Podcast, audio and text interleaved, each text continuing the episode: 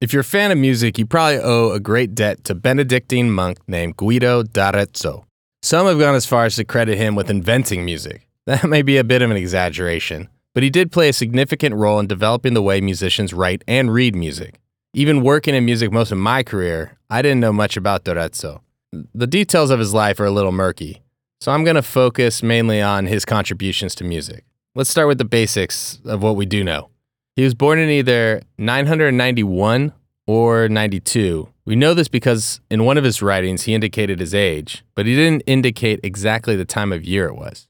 He was educated at the Benedictine Abbey at Pomposa in northern Italy. He later taught at the Cathedral School and was commissioned to write works for Pope John XIX.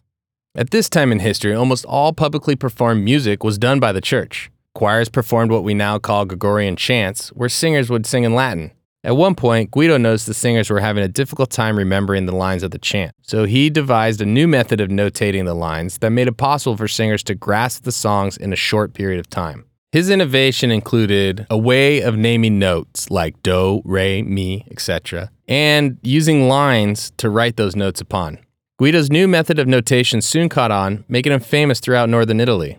But not everyone was a fan. Many monks at his abbey were hostile to the changes he proposed. So Guido ended up moving to a town called Arezzo. This is how he, of course, got the name that he's now known as, De Arezzo, meaning from Arezzo. From there, he conducted a large group of cathedral singers while continuing to use his new method of notation.